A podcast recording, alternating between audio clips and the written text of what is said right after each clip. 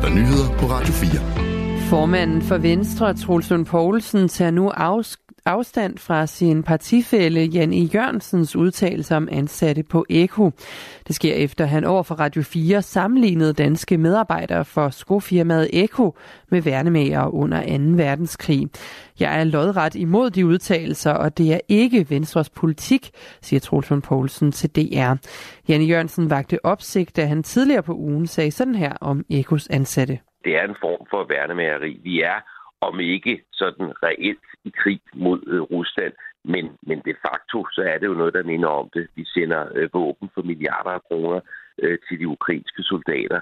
Øh, vi frygter, at øh, Rusland øh, måske kan angribe Danmark. Det er derfor, vi, øh, vi opruster og bruger mange flere penge på via vores militær, end vi har gjort tidligere.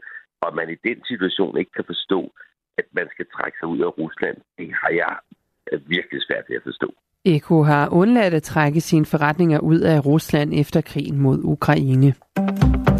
Den tidligere amerikanske garder Jack Teixeira vil erklære sig skyldig i en omfattende lækage af amerikanske statshemmeligheder om blandt andet krigen i Ukraine. Det melder USA sent her til aften dansk tid, ifølge nyhedsbyrået Reuters. Teixeira har indtil sin anholdelse den 13. april sidste år været ansat i Nationalgardens flyvevåben i delstaten Massachusetts. Siden blev han tiltalt for seks tilfælde af bevidst opbevaring og overførsel af tophemmelige oplysninger om USA's forsvar. Lækagen bliver betragtet som den mest alvorlige sikkerhedsbrist i det amerikanske efterretningstjeneste siden Øh, 700.000 dokumenter, videoer og billeder blev delt på Wikileaks hjemmesiden i 2010. Det haster med at få indført en klimaafgift på landbruget, det siger Klimarådet, der har, der har præsenteret sin seneste rapport i dag. Faktisk så mener Klimarådet slet ikke, at der er grund til, at regeringen venter med at beslutte en CO2-afgift på landbruget til efter en grøn trepart. For et ekspertudvalg, som fremlagde sine anbefalinger til en CO2-afgift i sidste uge, har nemlig givet politikerne viden nok til at træffe en beslutning, det siger Klimarådets formand Peter Mølgaard. Jeg synes egentlig, at Svareudvalget har leveret et rigtig grundigt stykke arbejde, som man egentlig godt kunne levere en øh, drivhusgasafgift på landbruget på baggrund af. Vi er ikke helt tonedøve. Vi kan godt se, at trepartsforhandlingerne er indkaldt og, og kommer til at køre. Og det vil sige, så appellerer til, det er i virkeligheden, at det ikke forsinker indførelsen af en drivhusgasafgift. Det er blandt andet Landbrug og Fødevare, Fødevareforbundet NNF og Danmarks Naturfredningsforening, der er en del af den grønne trepart, sammen med ministre fra regeringen. Og treparten er værd at vente nogle måneder på, siger Henrik Fransen, der er klimaordfører for regeringspartiet Moderaterne. Og nu er det jo øh, to og en halv måned cirka, eller noget i den retning. Det tror jeg, det er en god idé at vente på, for at få et gennemarbejdet stykke arbejde, som jo netop er vægtet i forhold til de forskellige interesser.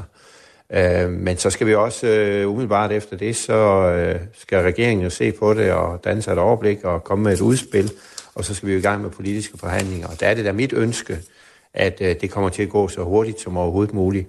Klimarådet mener ikke, det er anskueligt gjort, at vi når vores klimamål for 2030, men til gengæld mener det, at det er sandsynligt, at vi når vores laveste mål på 50% reduktion af drivhusgasser i 2025.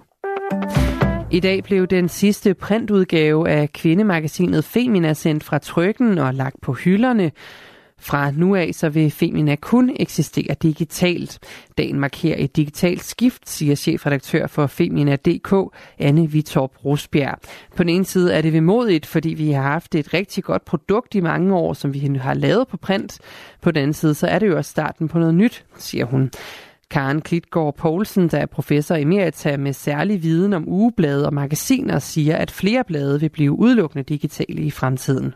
Nogle af dem, for eksempel hjemmet og familiesundalen, som måske ikke engang bliver digitale, men bare bliver nedlagt. Men ellers så, ender, så er det den vej, det er gået efterhånden i nogle år med, at ugebladene de ender på de digitale flader. I går havde magasinet Femina 150 års jubilæum. I aften og nat bliver det skyet, og i Jylland kommer der lidt regn. Længere mod øst bliver det tørt og til dels klart vejr med risiko for dis og tåge. Temperatur mellem 2 og 6 grader og en let til frisk vind fra syd og sydøst ved kysterne op til hård vind. Det var nyhederne her på Radio 4. De var læst og redigeret af Anne Fifeldt.